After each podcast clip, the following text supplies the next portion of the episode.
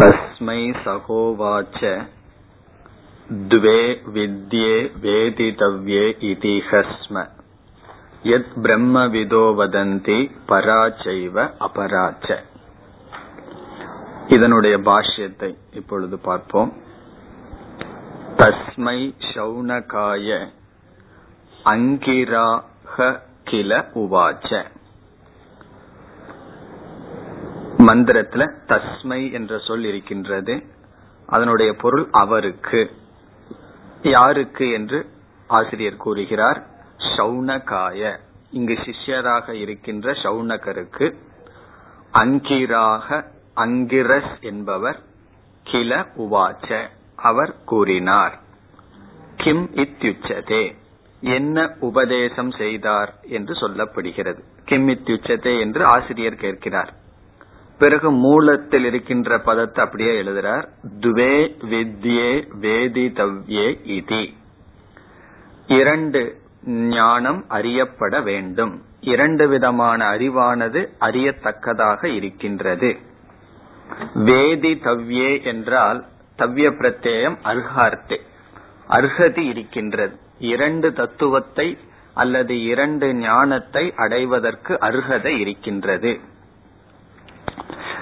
ஏவம் ஹ ஸ்ம கில எது பிரம்மவிதக வேதார்த்த அபிக்ஞாஹ பரமார்த்த தர்ஷினஹ வதந்தி. எது ஹ ஸ்ம, இதெல்லாம் இப்பொழுது விளக்குகின்றார். எது என்கின்ற மூலத்தில் இருக்கின்ற சொல் ஏ என்று புரிந்து கொள்ள வேண்டும். ஏ என்றால் எந்த.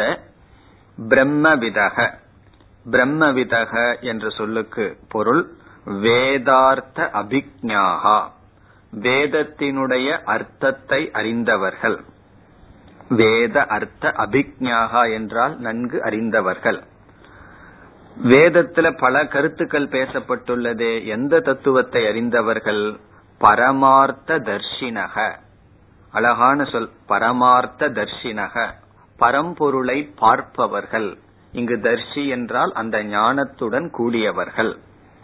என்ன சொல்கிறார்கள்? வதந்தி, வதந்தி என்றால் இந்த விதத்தில் கூறுகிறார்கள். இரண்டு ஞானம் அடையப்பட வேண்டும் என்று கூறுகிறார்கள். இங்க வந்து ஹ ஸ்ம கில என்பதற்கெல்லாம் பொருள் இல்லை, பொருளற்ற சொற்கள். இதன் நம்ம வந்து வேதத்துல சொல்றது பொருள் இல்லைன்னு சொல்லக்கூடாது. அதனால என்ன சொல்லுவார்கள்? வேத ஞாபகப்படுத்துதான், கதைகளை எல்லாம் ஞாபகப்படுத்துவதற்காக இந்த சொற்கள் அல்லது அலங்காரத்திற்காக. இப்ப இரண்டு வித்தியை அறியப்பட வேண்டும் என்று சொல்லப்பட்டது. அவைகள் என்ன என்று சொல்கிறார். கேதே இத்யாக, கேதே என்றால் அந்த இரண்டும் என்ன என்று உபனிஷத் கூறுகின்றது. பராச்ச பரமாத்ம வித்யா, பரா வித்யா பரமாத்ம வித்யா. அபராச்ச, இனி அபர வித்யாவை கூறுகின்றார். தர்மா தர்ம சாதன தத் பல விஷயா.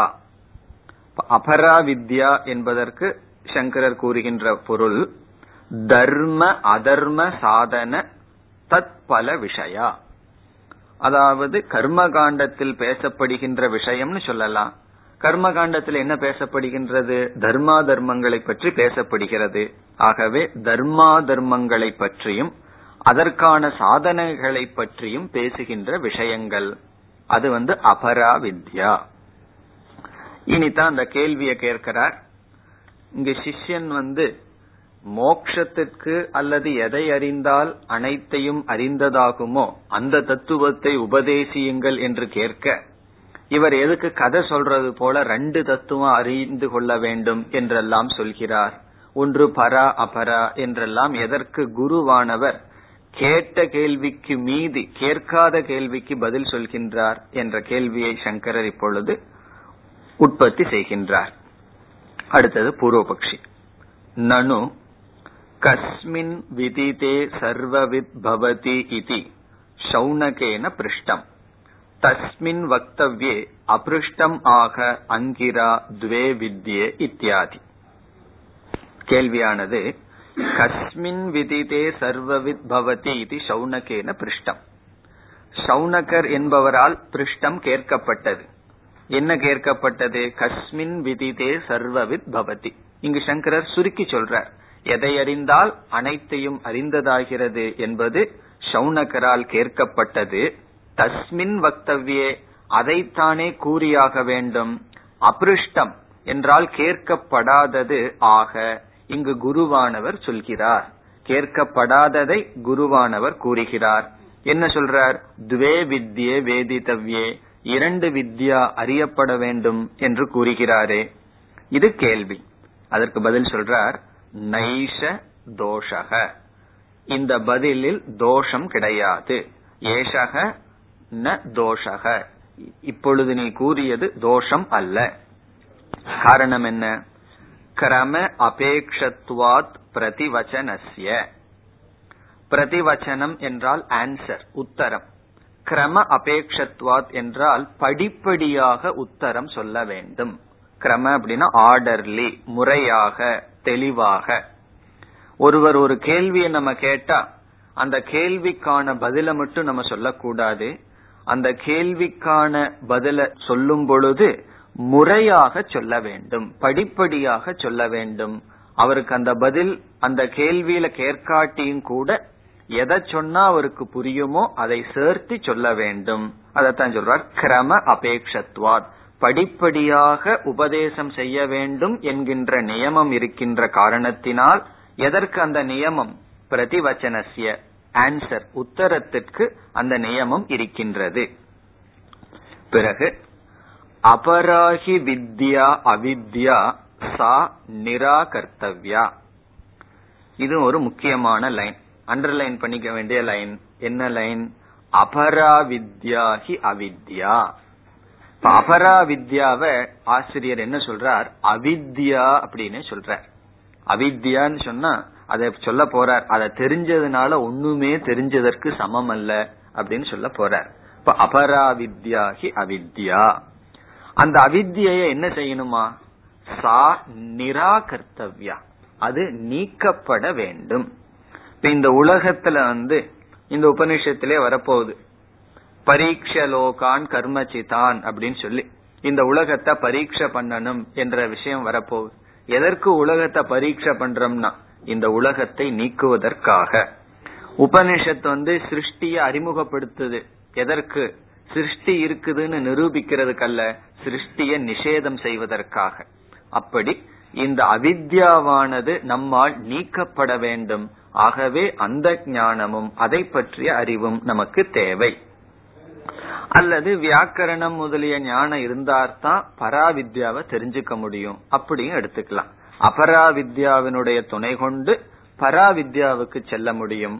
அல்லது அபராவித்யாவை பற்றிய ஞானம் இருந்தால்தான் இது மித்யா என்கின்ற புத்தி வரும். மித்யாங்கிற ஞானம் வந்தா அதிஷ்டானம் நமக்கு புரியும். ஆகவே அபராவித்யா அவித்யா சா நிராகர்த்தவ்யா. மேலும் கூறுகிறார், தத் விஷயேகி விதிதே ந கிஞ்சித் தத்வதக விதிதம் ஸ்யாத் இதி.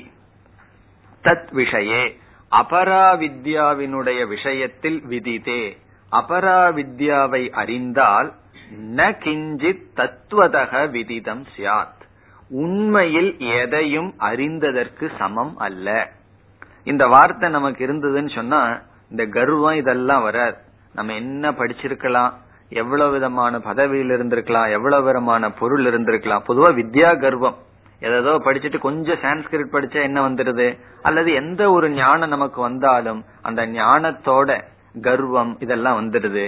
இங்க சங்கரர் சொல்றார், ந தத்துவதக விதிதம் ஸ்யாத். இந்த அபராவித்யாவை தெரிஞ்சிட்டதுனால ஒருவன் உண்மையிலேயே எதையும் தெரிந்தவன் அல்ல. காரணம் என்ன? அபராவித்யா ஹி அவித்யா.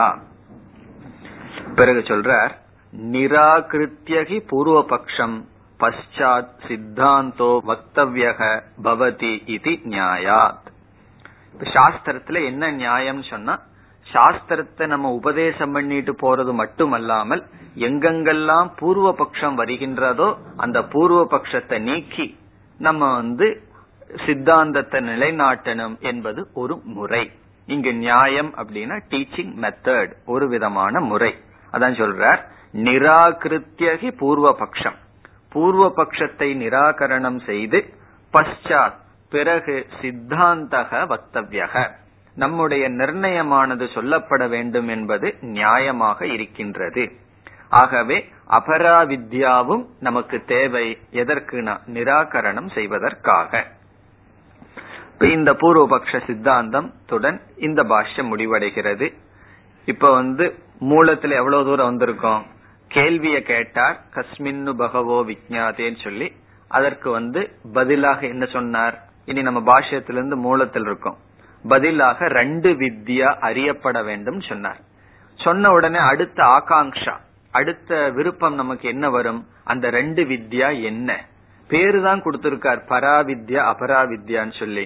இனி அடுத்த மந்திரத்தில் எது அபராவித்யா என்றும் எது பராவித்யா என்றும் சொல்றார். ஐந்தாவது மந்திரத்துல எவைகளெல்லாம் அபராவித்யா, கீழான வித்யா, மோட்சத்தை தராத வித்யா என்று சொல்றார். பிறகு கடைசி வரியில எது பராவித்யான்னு லட்சணம் கொடுக்கிறார். அதற்கு அடுத்த மந்திரத்துல பராவித்யா மீண்டும் விளக்கப்படும். இப்பொழுது ஐந்தாவது மந்திரம். தத்ரா பரா ரிக்வேதோ யஜுர்வேதஹ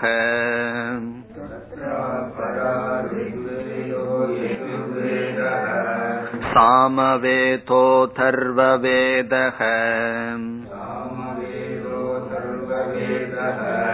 சிக்ஷா கல்போ வியாக்கரணம் நிருக்தம் சந்தோ ஜோதிஷமிதி அதப் பரா யயா ததக்ஷரமதிகம்யதே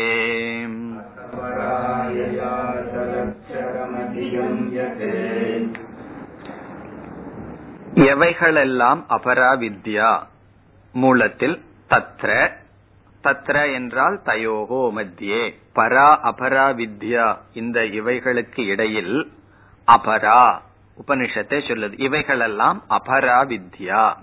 எவைகள்?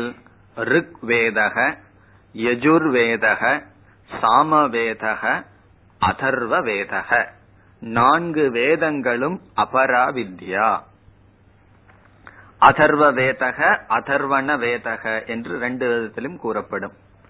பிறகு இந்த வேதத்தை நாம் புரிந்து கொள்வதற்காக வேதத்தினுடைய அங்கங்கள் 6 சொல்லப்படுகிறது. அங்கங்கள் என்றால் வேதத்தை முழுமையாக புரிந்து கொள்ள பயன்படுகின்ற 6 விதமான சாஸ்திரங்கள். அந்த 6 விதமான வேத அங்கங்களும் அபராவித்யா என்று சொல்லப்படுகிறது. அடுத்த பகுதியில் சிக்ஷா, சிக்ஷா என்றால் உச்சாரண சாஸ்திரம், எப்படி வேத மந்திரங்களை உச்சரிக்க வேண்டும் என்கின்ற சாஸ்திரம் சிக்ஷா. கல்பக, கல்பக என்றால் அனுஷ்டான கிரமக, யாகங்களை அல்லது எப்படி அனுஷ்டானம் செய்ய வேண்டும், யாக அனுஷ்டானங்கள் எல்லாம் எப்படி செய்ய வேண்டும் என்பது கல்பக. இதெல்லாம் சூத்திரத்தினுடைய அமைப்பில் இருக்கின்றது. மந்திரங்களை எங்க பிரயோகம் பண்ணணும், எப்படி யாகங்கள் அனுஷ்டானம் பண்றதுங்கிற கிரமத்தை சொல்கின்ற சாஸ்திரம் கல்பசாஸ்திரம். வியாக்கரணம் நமக்கு தெரிஞ்ச சாஸ்திரம். வியாக்கரம்னா என்னன்னு தெரியும், இலக்கணம். நிருக்தம், நிருக்தம் என்றால் எட்டிமாலஜி, ஒரு சப்தம் எப்படி வருகிறது என்று வியுற்பத்தியை பார்ப்பது. இப்ப ராமக என்றால் ரம் என்கின்ற தாதுவிலிருந்து ரமதே ரமயதி இதி ராமக, யார் தன்னிடத்தில் சுகமாக மற்றவர்களையும் சுகப்படுத்துகிறாரோ அவர் ராமன். இப்படி ஒரு சொல் எதிலிருந்து எந்த தாதுவிலிருந்து வருகின்றது என்கின்ற விசாரம் நிருக்தம். இங்கிலீஷ்ல எட்டிமாலஜி என்று சொல்வது.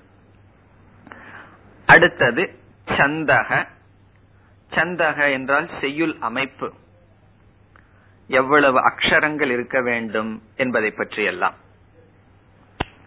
இறுதியாக ஜோதிஷம், ஜோதிஷம் என்பது யாகங்களை அனுஷ்டானம் செய்ய வேண்டிய கால நிர்ணயம், கால நிர்ணயத்தை பற்றி பேசுகின்ற சாஸ்திரம். இப்ப கிரகண காலத்துல இந்த தர்ப்பணம் பண்ணணும், இந்த யாகம் பண்ணணும்னு சொல்லி இருக்குன்னா அப்ப நமக்கு அந்த ஒரு சாஸ்திரம் இருக்கணுமே, எப்ப கிரகணம் வரும், சந்திர கிரகணம், சூரிய கிரகணம் என்றெல்லாம். அப்படி ஜோதிஷம் என்பது கால தத்துவத்தை நிர்ணயிப்பது. இது ஒரு விதமான சாஸ்திரம். இன்னைக்கு நம்ம பஞ்சாங்கத்தை வச்சுட்டு எல்லாம் சொல்லிடுறோம், இன்னைக்கு தான் டெலஸ்கோப் வச்சுட்டு ஏதோ பண்ணிட்டு சொல்றாங்க என்னைக்கு கிரகணம் வருதுன்னு சொல்லி. நம்ம பஞ்சாங்கத்தை பார்த்து அதை விட கரெக்டா துல்லியமா சொல்றோம்னா இது வந்து வெறும் கற்பனை அல்ல, ஸ்ரத்தா விஷயம் அல்ல, இது ஒரு உண்மையான சரியான சாஸ்திரமாக இருந்து வருகிறது.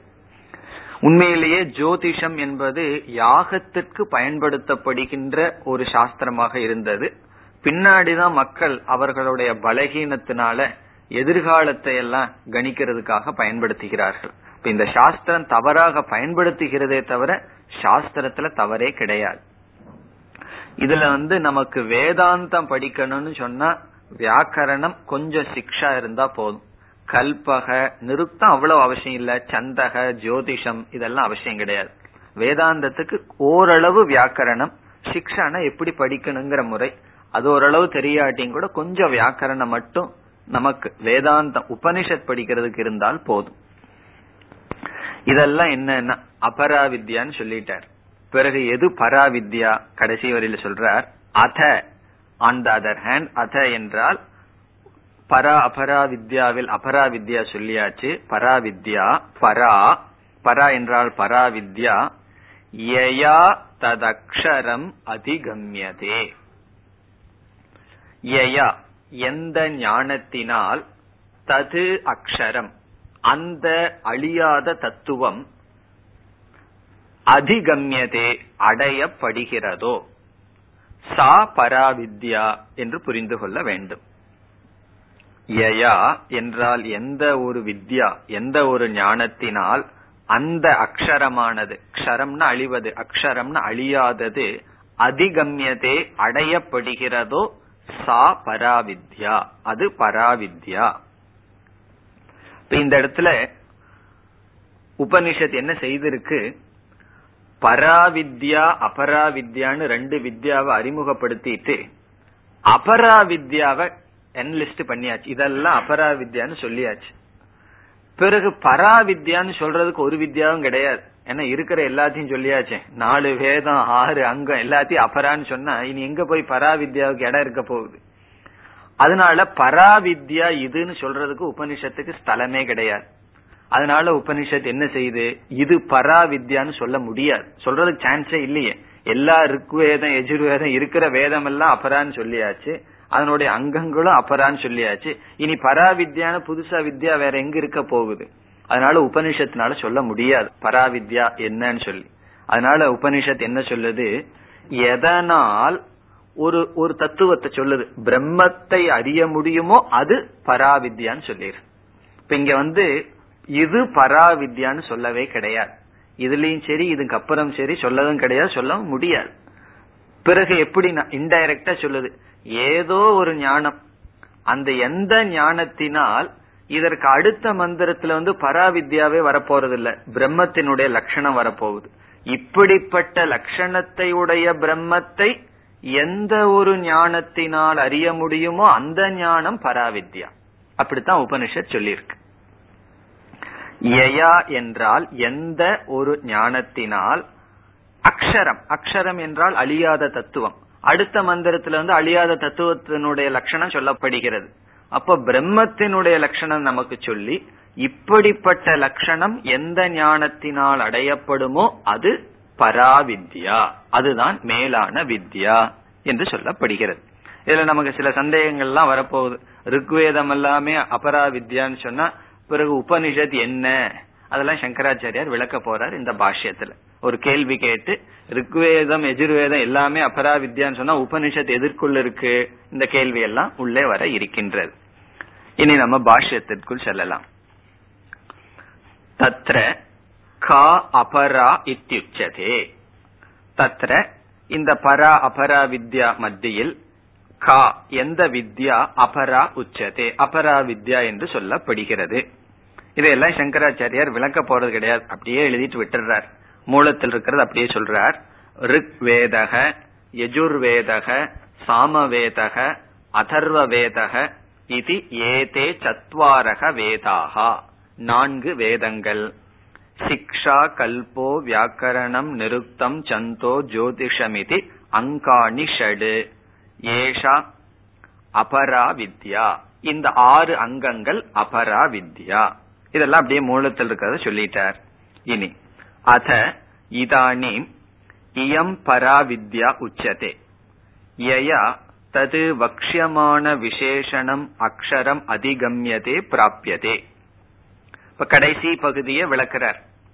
அத என்றால் இப்பொழுது, இயம் இது பராவித்யா, இது பராவித்யா.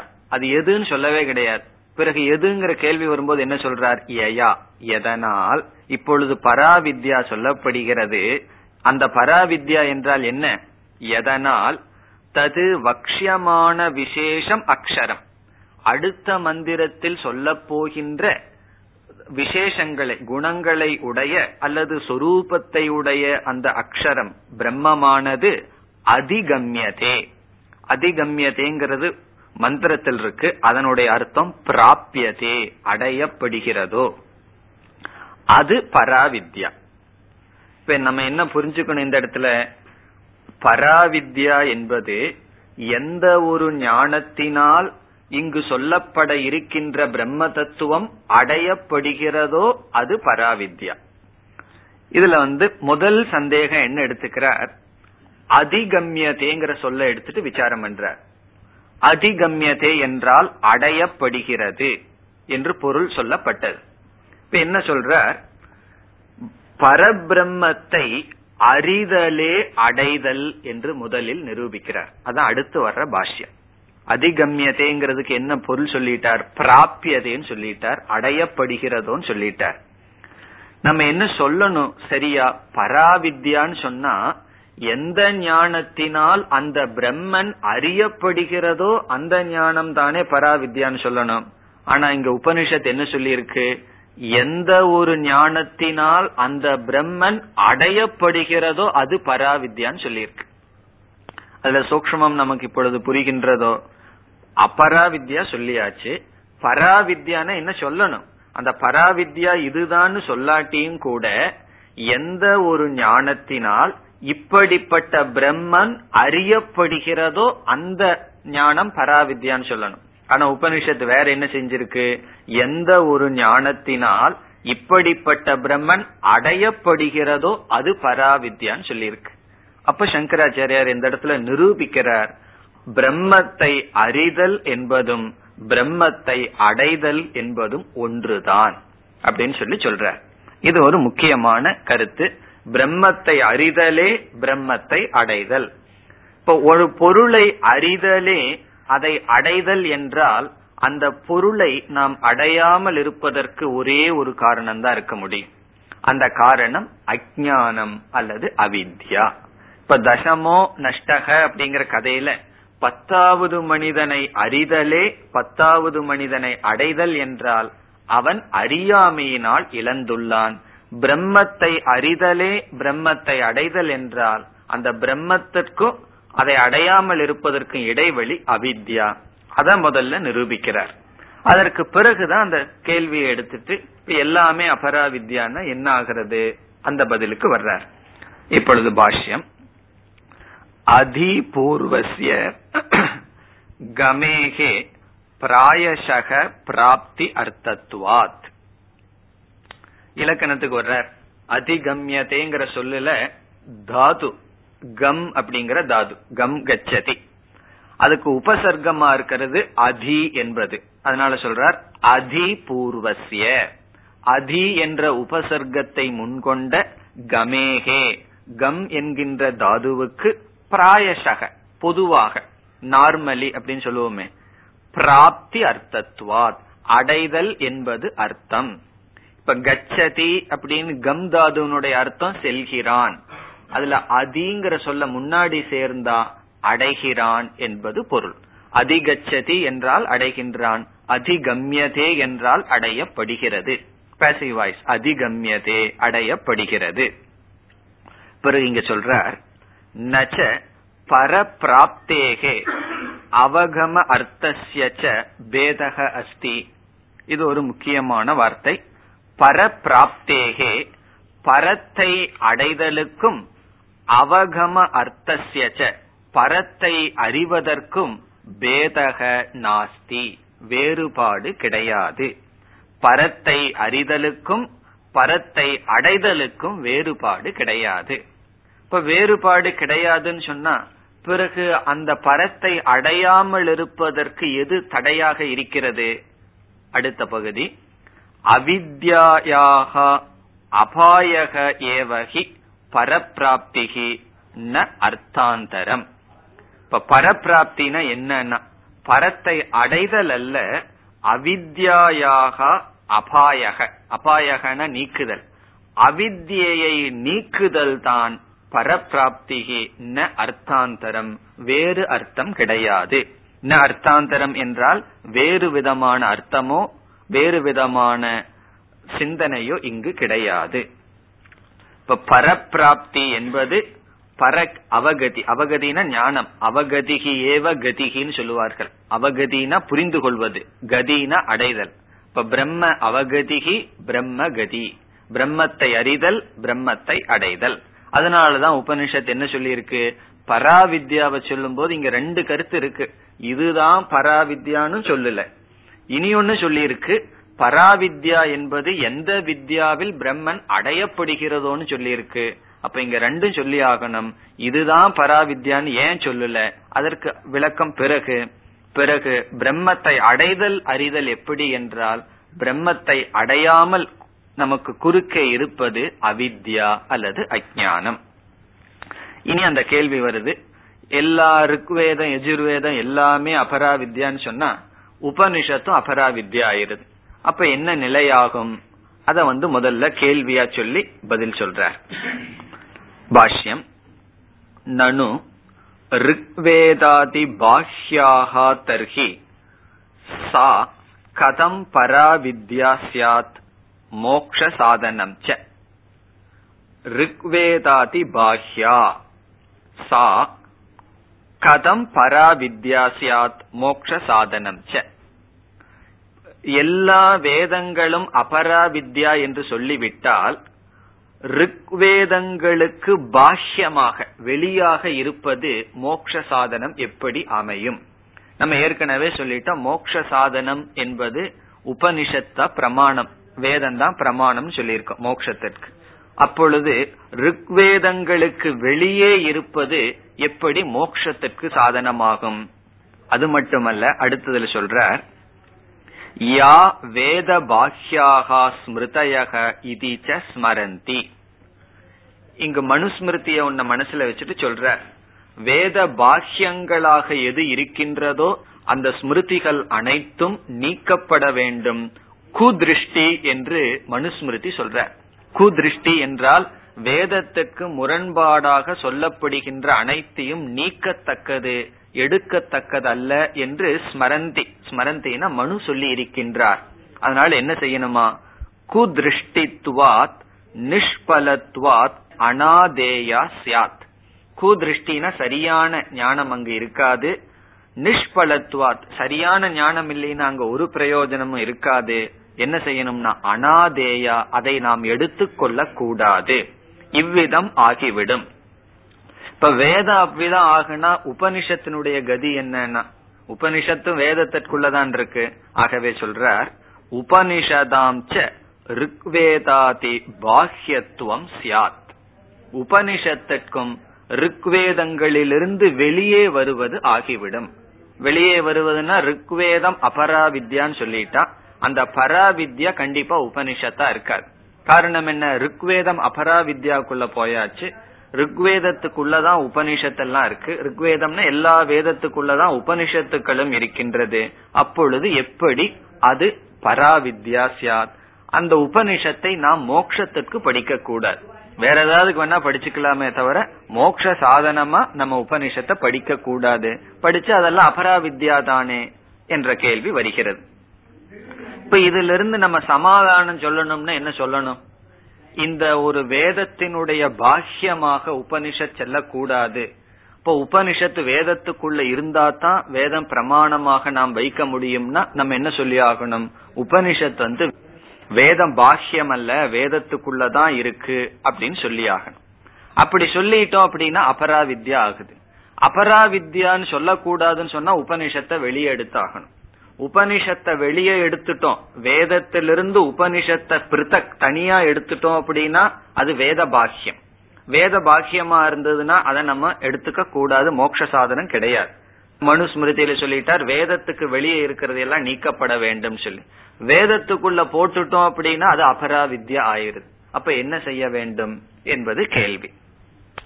இனி அடுத்தது சொல்றார், ரிக்வேதாதித்வேது பிருத்தக்கரணம் அனர்த்தம். அது என்னன்னு சொன்னா, ரிக்வேதாதி இந்த உபனிஷத்து தான் இப்ப நமக்கு வந்து விசாரத்தில் இருக்கு. உபனிஷத்தை வந்து ரிக்வேதத்துக்குள்ளேயே போட்டுட்டோம் அப்படின்னு சொன்னா பிறகு வந்து தனியா உபனிஷத்து பராவித்யா ரிக்வேதம் அபராவித்யான்னு இங்க சொல்லி இருக்கணும். ஆனா அப்படி சொல்லலையே. பிறகு என்ன செய்திருக்கு, உபனிஷத்தை நம்ம வெளியே எடுத்துட்டோம்னு சொன்னா எதற்கு வந்து ரிக்வேதங்கள் எல்லாம் அபராவித்யான்னு சொல்லிட்டு பிறகு உபனிஷத்தை என்ன வித்யான்னு நம்ம சொல்ல முடியும்? ஆகவே எந்த விதத்திலும் இதற்கு நம்ம பதில் சொல்ல முடியாது என்ற நிலைக்கு வருகின்றது. அத பரா இது இங்க உபனிஷத்து வந்து அத பரா அப்படின்னு சொல்லி பராவித்யாவை செப்பரேட் தனியா சொல்ல போலாம். இதற்கு ரெண்டு விதத்தில் பதில் சொல்ல முடியும். இங்க பாஷ்யத்துல சொல்ற ஒரு பதில முதல்ல பார்க்கலாம், பிறகு இனியொரு பதிலும் இருக்கின்றது. முதலில் பாஷ்யத்தில் இனிமேல் சொல்ல போகின்ற பதில் என்னவென்றால், இங்க உபனிஷத்து வந்து ரிக்வேதம் யஜுர்வேதம் இவைகளெல்லாம் அபராவித்யா என்று சொல்லும் பொழுது அந்த அபராவித்யா என்று சொல்வது உபனிஷத் அல்லது வேதத்தினுடைய சப்த ராசி, அந்த சவுண்ட தான் சொல்லுதே தவிர அதனால சொல்லப்பட்ட ஞானத்தை பற்றி உபனிஷத் சொல்லல. இப்ப உபனிஷத் வந்து வேதம் எல்லாம் அபராவித்யான்னு சொன்னா வேதத்தை சாண்ட் பண்ற ஞானம், அந்த இலக்கணம் இவைகளைத்தான் சொல்லுதே தவிர அந்த வேத சொற்களிலிருந்து நமக்கு கிடைக்கின்ற அறிவை பற்றி உபனிஷத் பேசல. வேதத்தினுடைய சப்த ராசியத்தான் வேதம் என்று சொல்லப்படுகிறது. இப்போ ஒருவர் வந்து நான் ரிக்வேதம் முழுவதும் படிச்சிருக்கேன்னா என்ன அர்த்தம்? ரிக்வேதம் முழுவதும் அத்தியனம் செய்திருக்கின்றார் என்று பொருள். அந்த சப்த ராசினா அந்த சப்தங்கள் தான் அபராவித்யான்னு சொல்லப்பட்டுள்ளது. சப்தத்திலிருந்து உருவான ஞானத்தை அபராவித்யா என்று சொல்லவில்லை. அதுக்கப்புறம் நம்ம என்ன புரிஞ்சுக்கணும், சப்தத்திலிருந்து உருவான ஞானம் ரெண்டு விதமான ஞானம். கர்மகாண்ட சப்தத்திலிருந்து உருவான ஞானம் அபராவித்யா. பிறகு ஞான காண்டமான உபனிஷத் சப்தத்திலிருந்து உருவான ஞானம் பராவித்யா என்று புரிந்து கொள்ள வேண்டும். பிறகு என்ன சொல்றார் சங்கரர், இங்க பராவித்யா என்று சொன்னால் இந்த உபனிஷத்தினுடைய சப்த ராசிகள், நம்ம கடோபனிஷத் அல்லது முண்டகோபனிஷத் படிக்கிறோம், இந்த மந்திரங்கள், அந்த மந்திரங்களும் கூட அபராவித்யா தான். அதனாலதான் அந்த மந்திரமே நமக்கு தெரியலனாலும் மோட்சத்தை அடைய முடியும். அந்த மந்திரமும் அபராவித்யா. பிறகு பராவித்யா என்னன்னா இந்த மந்திரங்களிலிருந்து ஒரு ஞானம் வருதே அந்த ஞானம் பராவித்யான்னு சொல்ற. அதான் சங்கரர் கொடுக்கிற பொருள். இப்போ பராவித்யா அபராவித்யான்னு சொன்னா அபராவித்யா என்றால் முழு வேதம், அதில் உபனிஷத்தும் அடங்குகிறது. முழு வேதத்துல உபனிஷத்தையும் சேர்த்திக்கிறோம். பிறகு எது பராவித்யா என்றால் உபனிஷத்தினுடைய சப்தம் அபராவித்யா, அந்த சப்தத்திலிருந்து ஒரு ஞானம் வருது, அது வந்து பராவித்யா. அதுதான் மோட்சத்தை கொடுக்கும். அதுதான் இங்கு கொடுக்கின்ற பொருள். இனி நம்ம சாதாரணமா வேறொரு இடத்துல அல்லது இனி ஒரு விளக்கம் என்னன்னு சொன்னா, ரிக்வேதக இஸ் ஈக்வல் டு கர்மகாண்டம். அங்க உபனிஷத்தை விட்டுறான். அதுக்கெல்லாம் பல பிரமாணம் இருக்கு. கீதையில பல இடங்களை சொல்றார், நிஸ்திரை குண்யோ பவார்ஜுனங்கிற இடத்துல எல்லாம் இந்த உலகத்தை பற்றி வேதம் பேசுகிறது. திரைகுண்ய விஷயா வேதாகா அப்படின்னு சொல்ற இரண்டாவது அத்தியாயத்துல. வேதங்கள் மூன்று குணமான இந்த உலகத்தை பற்றி பேசுகிறதுன்னு சொல்ற இடத்துல உபனிஷத்தை விட்டுட்டு அங்க பகவான் வேதம்ங்கிற சொல்ல பயன்படுத்துறார். அதனால எப்பொழுதுமே சாதாரணமா வேதம்ங்கிற சொல்லுக்கு உபனிஷத்தை விட்டுட்டு வேதத்தினுடைய முதல் பாகத்தை தான் குறிக்கிறது வழக்கம். அதனாலதான் வேதாந்தம்னு தனியா நம்ம சொல்றோம். இப்ப உபனிஷத்து இங்க அபராவித்யா ரிக்வேதக யஜுர்வேதகன்னு சொல்லும் போது வேதத்தினுடைய முதல் பகுதியை சொல்லுது, உபனிஷத்தை விட்டுடுது அப்படின்னு அர்த்தம். அந்த இடத்துல ஒரு பிரச்சனையும் கிடையாது. ரிக்வேதம் தான் அபராவித்யானா வேதத்தினுடைய கர்மகாண்டம் அபராவித்யா, ஞான காண்டம் அபராவித்யா அல்ல. அது ரொம்ப சுலபமா புரிஞ்சுக்கலாம். பிறகு உபனிஷத் என்ன ஆகும்னா இந்த சப்தராசி ஆகட்டும் இந்த ஞானம் ஆகட்டும் அது பராவித்யாவா வந்துடும். அந்த அர்த்தத்தை இங்க ஆசிரியர் சொல்லல. இப்ப வேதத்துக்கு ரெண்டு பொருள். வேதம்னு சொன்னா கர்மகாண்டம் மட்டும் அல்லது முழு வேதம் உபனிஷத் கூடிய. நம்ம ரெண்டாவது பார்த்த பொருள் வேதம்ங்கிற சொல்லுக்கு கர்மகாண்டத்தை மட்டும் எடுத்துட்டோம்னா ஒரு பிரச்சனை இல்ல, அது அபராவித்யா. பராவித்யான்னா என்னன்னா ஞான காண்டம் அல்லது உபனிஷத். அல்லது இங்கு சங்கரர் கூறியபடி வேதம்னு சொன்னா முழு வேதம், அந்த முழு வேதத்தினுடைய சப்த ஞானம் பராவித்யா, அந்த முழு வேதத்தில் இருக்கின்ற உபனிஷத்தினுடைய அர்த்த ஞானம் பராவித்யா, முழு வேதத்தினுடைய சப்த ஞானம் அது அபராவித்யா என்று புரிந்து கொள்ள வேண்டும். அதத்தான் இங்க சொல்றார். ந ந என்றால் இந்த கேள்வி தவறு. இந்த பூர்வ பட்சத்தை நீக்கிறார். நீக்கிட்டு என்ன சொல்றார்? வேத்ய விஷய விஞ்ஞானஸ்ய விவக்ஷிதத்வாத். இங்க பராவித்யா என்ற சொல்லில் விவக்ஷா, விவக்ஷான என்ன, நம்மளுடைய இன்டென்ஷன், நாம் என்ன சொல்ல விரும்புகின்றோமோ அதற்கு விவக்ஷா என்று பொருள். வக்தும் இச்சா விவக்ஷா, நம்ம எதை சொல்ல விரும்புகிறோமோ அது, அது என்ன விரும்புறோம். பராவித்யாங்கிற சொல்லுல நம்ம எதை சொல்ல விரும்புறோம்னு சொன்னா வேத்ய விஷய விஞ்ஞானஸ்ய, இந்த உபனிஷத் படிக்கிறதுனால இதிலிருந்து ஒரு வேத்தியமான விஷயம், அறியப்பட வேண்டிய விஷயம் இருக்கு, அதுதான் பராவித்யா என்று நாம் கூற விரும்புகின்றோம். பிறகு உபனிஷத் வேத்ய அக்ஷர விஷயம் ஹி விஞ்ஞானம் இக பராவித்யா இது பிராதான்யேன விவக்ஷிதம் ந உபனிஷத் சப்தராசிஹி. இந்த வரியில சங்கராச்சாரியர் ரெண்டா பிரிக்கிறார். உபனிஷத்து சப்தம், உபனிஷத் சப்தத்திலிருந்து வர்ற அர்த்தம்னு பிரிக்கிறார். உபனிஷத்தினுடைய சப்தத்தினாலேயே ஒருவன் மோட்சத்தை அடைய முடியாது. அது நமக்கு பிரசித்தம். கர்மகாண்டத்துல தைத்திரியோபனிஷத்தெல்லாம் பயன்படுத்துகிறார்கள். கர்மகாண்டத்திலயும் தைத்திரியோபனிஷத்தெல்லாம் சொல்றாங்களே, சேன் பண்றாங்களே, பிரம்மவித் ஆப்னோதி பரம் எவ்வளவு முறை சேன் பண்ணி இருப்பார்கள்.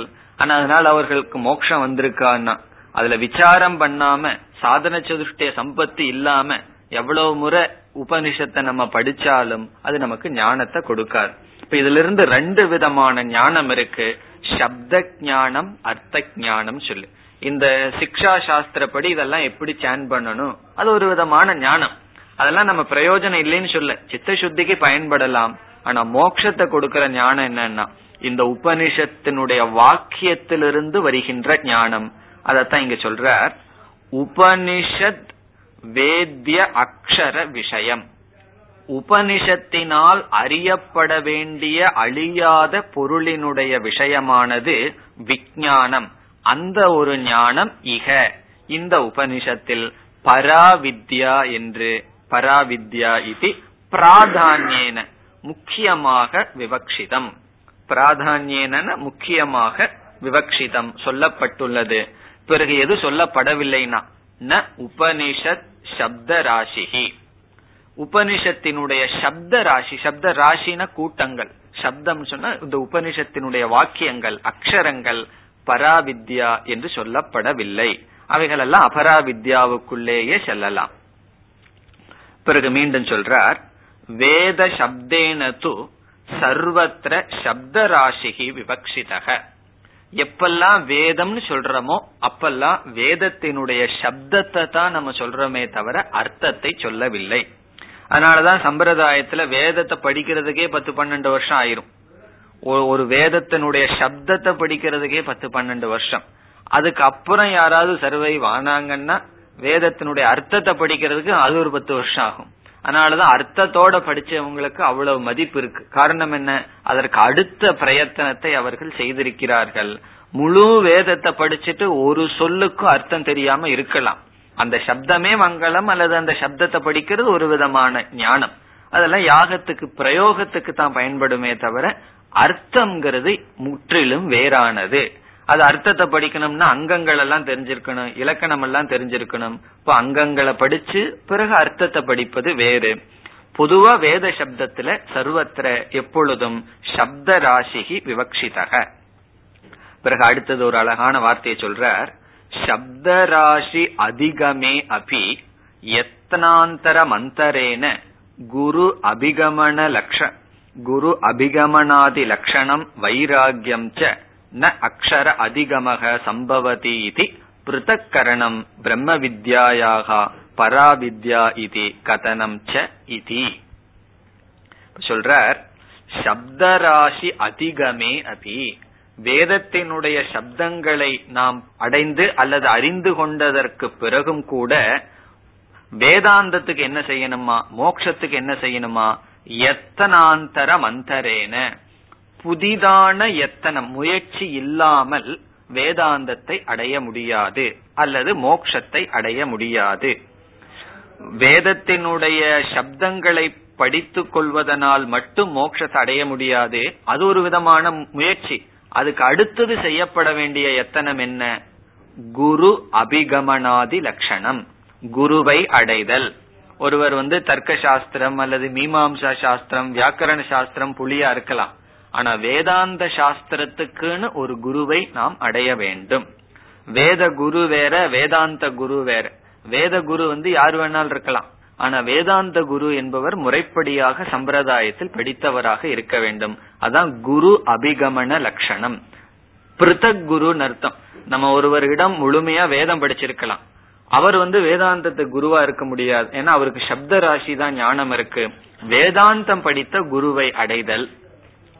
பிறகு சங்கராச்சாரியார் அடுத்த சாதனை என்ன சொல்றார், வைராகியம் ச, வைராகியம் என்கின்ற சாதனை.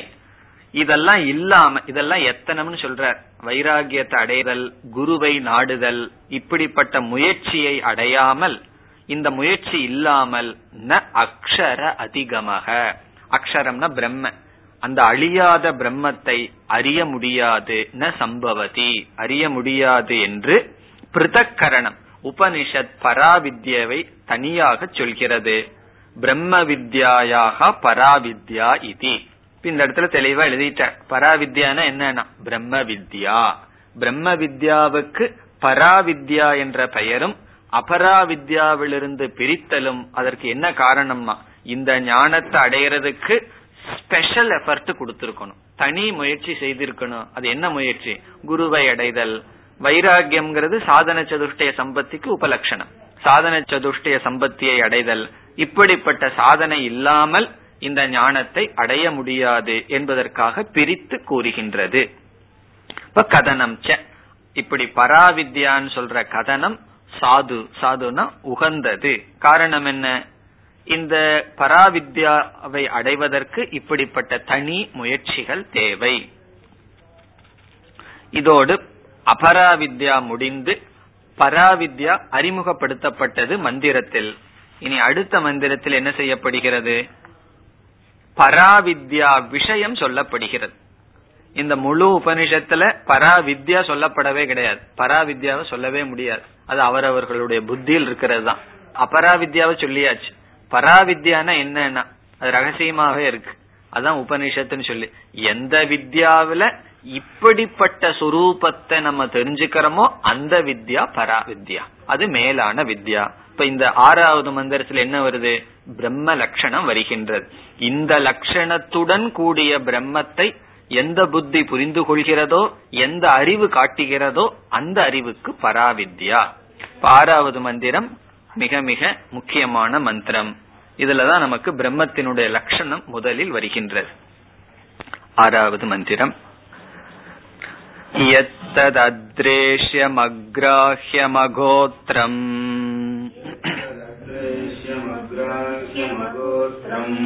அவர்ணம் அசக்ஷுஸ்ரோத்ரம்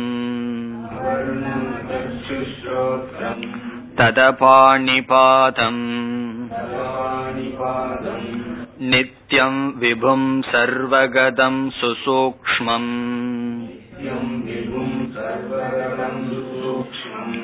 ததவ்யயம்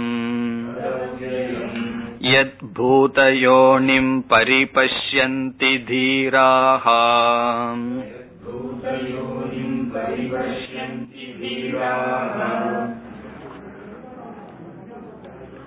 இந்த மந்திரம் முழுதும் பிரம்மத்தினுடைய லட்சணம், நிர்குண பிரம்ம அல்லது பரபிரம்மத்தினுடைய லட்சணம். எல்லா சொற்களுக்கும் மிக தெளிவாக ஆசிரியர் விளக்கி வருகின்றார் பாஷ்யத்தில். இருந்தாலும் மந்திரத்துல சுருக்கமா ஒவ்வொரு சொல்லினுடைய அர்த்தத்தை பார்க்கலாம். எது தது, எது என்றால் எந்த ஒரு தத்துவம் இந்த லட்சணத்துடன் கூடியிருக்கிறதோ தது பிரம்ம என்பது அன்வயம். எது எந்த ஒரு தத்துவம், இங்கு சொல்ல போகின்ற லட்சணத்தை உடைய எந்த ஒரு தத்துவம், தது அந்த தத்துவமே பிரம்ம. இப்ப எது தது முதல் லட்சணம் என்ன, அந்த பரம்பொருளுக்கு இங்க ஒரு வஸ்துவினுடைய லட்சணத்தை சொல்ற. அந்த வஸ்துவுக்கு என்ன முதல் லட்சணம், அத்ரேஷ்யம். அத்ரேஷ்யம் என்றால் அதிருஷ்யம் என்று பொருள், பார்க்க முடியாதது, சக்ஷுரிந்திரிய அகோச்சரம் அப்படின்னு அர்த்தம், கண்ணினால் பார்க்க முடியாதது அத்ரேஷ்யம். இந்த இடத்துல அத்ரேஷ்யம் என்ற சொல் ஐந்து ஞானேந்திரியங்களால் அறிய முடியாது என்பது பொருள். அத்ரேஷ்யம் இந்த கண் என்பது மற்ற பஞ்ச ஞானேந்திரியங்களுக்கு உபலட்சணம். அடுத்தது என்ன, அக்ராஹ்யம், கிரகணம் செய்ய முடியாது கையினால். இதுல இருந்து நம்ம என்ன புரிந்து கொள்ள வேண்டும், அத்ரேஷ்யம்ங்கிறது ஞானேந்திரியங்களினால் அறிய முடியாது, கிடைக்காது. அக்ராஹ்யம் கையில இதை பிடிக்க முடியாதுன்னு சொல்வதிலிருந்து கர்மேந்திரிய ரகிதம், கர்மேந்திரிய ரகிதம் அல்ல, அது பின்னாடி வரும், கர்மேந்திரிய அக்ராஹ்யம், கர்மேந்திரியங்களினால் இதை நாம் விளக்க முடியாது, அறிந்து கொள்ள முடியாது. வாக்கும் கர்மேந்திரியம் வருது, அந்த கர்மேந்திரியத்தினால் வாக்கினாலும் சரி எந்த இந்திரியத்தினாலும் அறிய முடியாதது. அகோத்திரம், கோத்திரம் அற்றது. கோத்திரம்ங்கிறது சங்கராச்சாரிய சொல்ல போறார் மூலம் காரணம்னு சொல்ல போறார். இந்த கோத்திரத்துல வந்தன்னா இந்த மூலத்துல வந்தன்னு சொல்றோம் அல்லவா, அப்படி அகோத்திரம், கோத்திரம் அற்றது. அவர்ணம், அவர்ணம் என்றால் தர்மங்கள் அற்றது, நிர்குணம் என்று சொல்ல போறார். அவர்ணம் எது நிர்குணமானதோ. இப்ப இதுவரைக்கும் என்ன சொல்லிட்டு வந்தார், அவர்ணம்ங்கிற வரைக்கும் இந்திரியங்களினால கிரகிக்க முடியாது, 10 இந்திரியங்களினாலும் சரி, 5 ஞானேந்திரியங்கள் 5 கர்மேந்திரியங்கள்னால கிரகிக்க முடியாதுன்னு சொன்னார். அதற்கு பிறகு காரணம் இல்ல, தர்மங்கள் அல்லன்னு சொன்னார். பிறகு இனி இந்திரியங்களே அதற்கு கிடையாதுன்னு சொல்ற, இந்திரியங்களால கிரகிக்க முடியாது, அதற்கும் இந்திரியங்கள் இல்லைன்னு சொல்றார். அசக்ஷு ஸ்ரோத்ரம், அச்சக்ஷுக்குன்னு சொன்னா அதற்கு இந்திரியங்கள் கிடையாது, எதற்கு கண் இல்லையோ காது இல்லையோ. ஸ்ரோத்ரம் சொன்னா காது கிடையாது. இந்த அச்சக்ஷு ஸ்ரோத்ரம்ங்கிறது ஞான இந்திரிய ரகிதம் அர்த்தம். முதல்ல சொன்னதுக்கு இதற்கு என்ன வித்தியாசம், முதல்ல இந்திரிய விஷயங்கள் அல்ல, எந்த ஒரு தத்துவம் ஞான இந்திரியங்களுக்கு விஷயம் அல்ல, எந்த ஒரு தத்துவத்திடத்தில் இந்திரியங்களே இல்லையோ. ஞானேந்திரியம் சொல்லியாச்சு, இனி அடுத்தது கர்மேந்திரியம் சொல்றார். தது அபாணி பாதம், பாணி கிடையாது, பாதமும் கிடையாது, கையும் கிடையாது, காலும் கிடையாது, கர்மேந்திரியங்கள்னால கிரகிக்க முடியாது, கர்மேந்திரியங்கள் கிடையாது. இப்ப இந்த முதல் வரியில இந்திரிய இந்திரிய விஷய ரகிதம், அப்படி ஒரு எந்த தத்துவம் இருக்கின்றதோ. இதுல இருந்து என்ன தெரியுது, இந்திரியங்களும் இந்திரியங்களினால் கிரகிக்கப்படுகின்ற அனைத்தும் அந்த தத்துவம் அல்ல. என்ன இந்திரியங்கள் இருக்கோ அந்த இந்திரியங்கள்னால எதெல்லாம் கிரகிக்கப்படுதோ அதெல்லாம் பிரம்ம தத்துவம் அல்ல.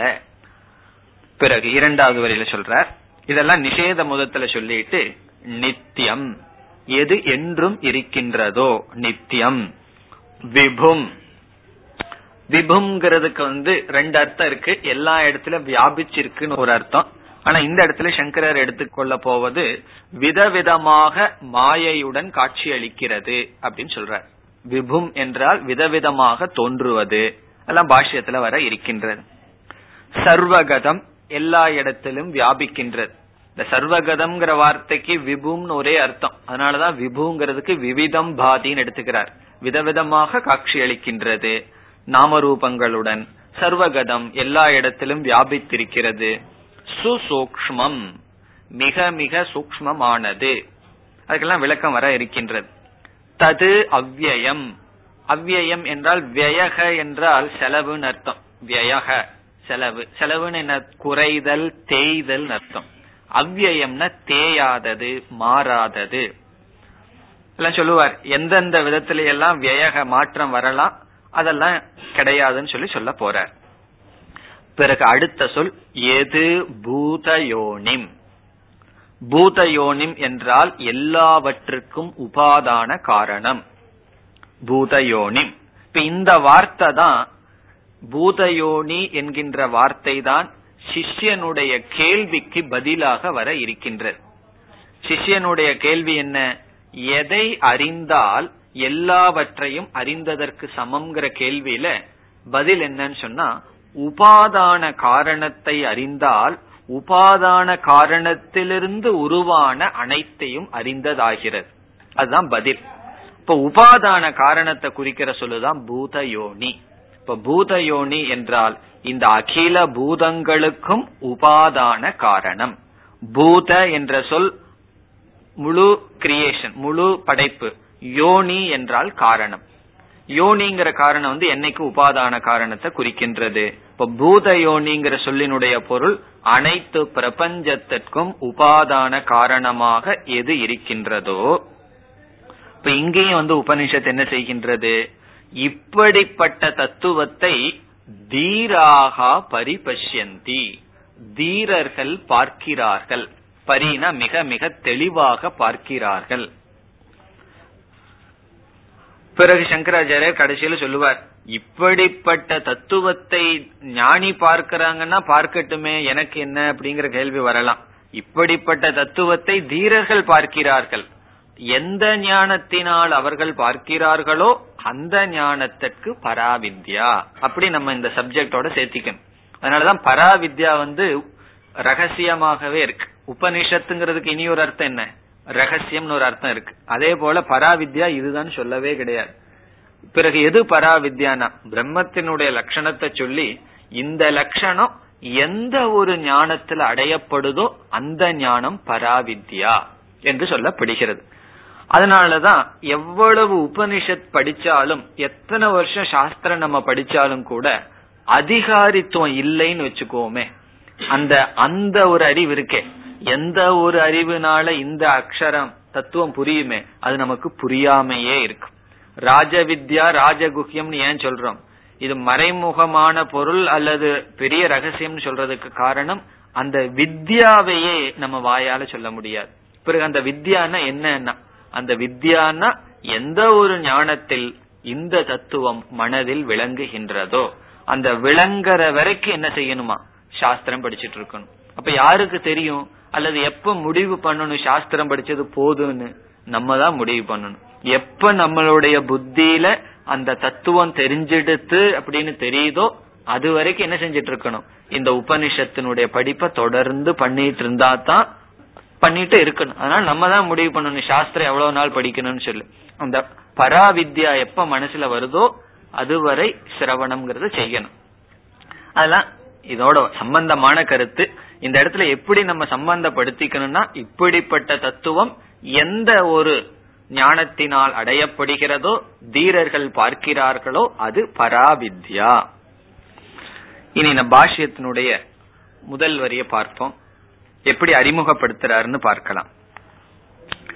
யதா விதி விஷயே கர்த்ராதி அநேக காரக உபசம்ஹார துவாரேன வாக்கியார்த்த ஞான காலாத் அந்யத்ர அனுஷ்டேயக அர்த்தக அக்னிஹோத்ராதி லக்ஷணக ந ததா இக பரவித்யா விஷயே வாக்கியார்த்த ஞான சமகாலே ஏவ து பர்யவசிதக பவதி. இங்க பிரம்ம வித்யாவுக்கு இங்க சங்கரர் வந்து அறிமுகம் கொடுக்கிறார். பொதுவா மந்திரத்தை நேர ஆரம்பிச்சிருவார் சுருக்கமா, அதுக்கு சம்பந்தத்தை சொல்லிட்டு. ஆனா இங்க மந்திரத்தை விளக்க ஆரம்பிக்கிறதுக்கு முன்னாடி ஒரு சின்ன முகவரை கொடுக்கிறார். காரணம் என்ன? இங்கதான் ஒரு பெரிய டாபிக்ல வித்தியாசம் வருது. இப்ப இதுவரைக்கும் கேள்வி கேட்டு கேள்விக்கான பதில் வரவே கிடையாது, அந்த பிரம்மத்தை சொல்லவே கிடையாது. குருவும் என்ன செஞ்சார், ரெண்டு வித்யா இருக்கு, பராவித்யா அபராவித்யா, இது அபராவித்யான்னு சொல்லிட்டார். இனி பராவித்யாவை இங்க சொல்றதுனால இங்க இங்க ஒரு முகவுரையை சங்கரர் வைக்கிறார். எப்படி ஆரம்பிக்கிறார்னு சொன்னா, கர்ம காண்டத்திலிருந்து அடையப்படுகின்ற ஞானத்திற்கும் உபனிஷத்திலிருந்து அடையப்படுகின்ற ஞானத்திற்கும் ஒரு பெரிய வேறுபாடு இருக்குதுன்னு சொல்லி இங்கு ஆரம்பிக்கின்றார். என்ன வேறுபாடு என்றால், கர்மகாண்டத்துல ஒரு ஞானத்தை அடைஞ்சோம் அப்படின்னா அந்த ஞானமானது அனுஷ்டானத்தின் மூலமாகத்தான் பிரயோஜனத்தை கொடுக்கும். கர்மகாண்ட ஞானம் அனுஷ்டானம் அபேட்சதே, அனுஷ்டானம் பண்ணாதான் அந்த ஞானம் பிரயோஜனத்தை கொடுக்கும். அது கர்மகாண்ட ஞானத்தில் உள்ள ஒரு நியமம். இப்ப யோகாசனம் செய்து உடல் ஆரோக்கியத்தை அடையணும்னா முதல்ல என்ன தெரியணும், எப்படி யோகாசனம் பண்ணணுங்கிற ஞானம். அந்த ஞானமே ஆரோக்கியத்தை கொடுத்துருமா?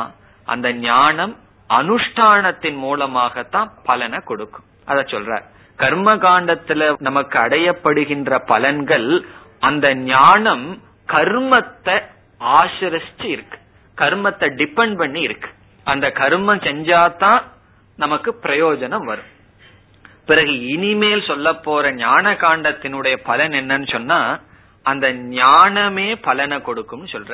அந்த ஞானம் வேறு ஒரு கர்மத்தை சார்ந்து இருக்காது, அந்த ஞானமே பலனை கொடுக்கும்னு சொல்ற.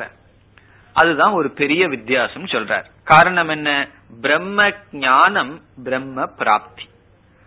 பிறகு நம்ம ஒரு விதமான கர்மமும் செய்ய வேண்டாமான்னா செய்ய வேண்டாம் தான். அப்ப சந்தோஷமா இருக்குமே, ஒண்ணுமே செய்ய வேண்டாம், ஒரு விதமான டிசிப்ளினும் வேண்டாமான்னு சொன்னா பிறகு என்ன சொல்லி விடுவார்கள், இந்த ஞானத்தை அடையிறதுக்கு, இந்த ஞானத்துக்கு தகுதி அடைகிறதுக்கு ஒண்ணு போட்டு வச்சுட்டாங்க, சாதன சதுஷ்டய சம்பத்தின்னு. அதற்கு கர்மம் தேவை, உபாசனை தேவை, இதெல்லாம் தேவை. இப்ப இதுல என்னன்னா, ஞான சமகாலே அந்த வார்த்தையை பயன்படுத்துறார். ஞானத்தினுடைய காலத்தில் கர்மகாண்டத்துல பிரயோஜனம் கிடையாது. ஞான காலத்திற்கு அடுத்த காலம் முதல்ல ஞானம் வந்தாச்சு, அந்த ஞானத்தை வச்சுட்டு ஒரு பிரயோஜனம் இல்ல, ஞான சமகாலத்துல பிரயோஜனம் இல்ல, ஞான கால அனந்தரம் கர்மத்துல பிரயோஜனம். ஞான காண்டத்துக்கு வந்தான்னா முதல்ல கர்ம, எல்லா விதமான அனுஷ்டானங்களும் டிசிப்ளினும் தர்மம் எல்லாம். அதற்கு பிறகு ஞானம் வந்துடுதுன்னா அதற்கு மேல ஒண்ணும் கிடையாது. இங்க ஞானம் முதலில் கர்ம ரெண்டாவது, ஞான காண்டத்துல கர்மம் முதலில் ஞானம் இரண்டாவது. அந்த ஞானத்தோடைய பர்யவிசிதக பவதின்னு சொல்றார், முற்றுப்புள்ளி வைக்கப்படுகிறது. அதான் ரெண்டுக்குள்ள வித்தியாசம்னு ஆரம்பிக்கிறார். இப்ப கர்மகாண்டத்துல முதல்ல ஞானம், பிறகு அனுஷ்டானம், பிறகு பலன். ஞான காண்டத்துல ஞானத்திற்கான தகுதி, அதற்கு கர்ம. கர்மன்னு சொன்னா கர்மகாண்டத்தை போல கர்மம் அல்ல, அதெல்லாம் விவேகம் வைராகியம் வர்றதுக்கான சில கர்மயோகங்கள், உபாசனை. அதற்கு பிறகு ஞானம், ஞானத்தோட ஃபுல் ஸ்டாப். பிறகு ஒன்னு சொல்ல போற, இந்த ஞான நிஷ்டைக்காக செய்யப்படுற மனன நிதித்தியாசனத்தை கர்மத்துல நம்ம சேர்த்திக்க வேண்டாம், அதெல்லாம் ஞான அபியாசத்திலேயே சேர்த்தி கொள்ள வேண்டும் சொல்லி அறிமுகப்படுத்துறார். அதான் அறிமுகத்தினுடைய சாரம். அதற்கு பிறகு ஒவ்வொரு வார்த்தையை விளக்குகின்றார். அதை அடுத்த வகுப்பில் பார்ப்போம். ஓம் பூர்ணமத பூர்ணமிதம் பூர்ணாத் பூர்ணமுதச்யதே பூர்ணஸ்ய பூர்ணமாதாய பூர்ணமேவாவசிஷ்யதே. ஓம் சாந்தி சாந்தி சாந்தி.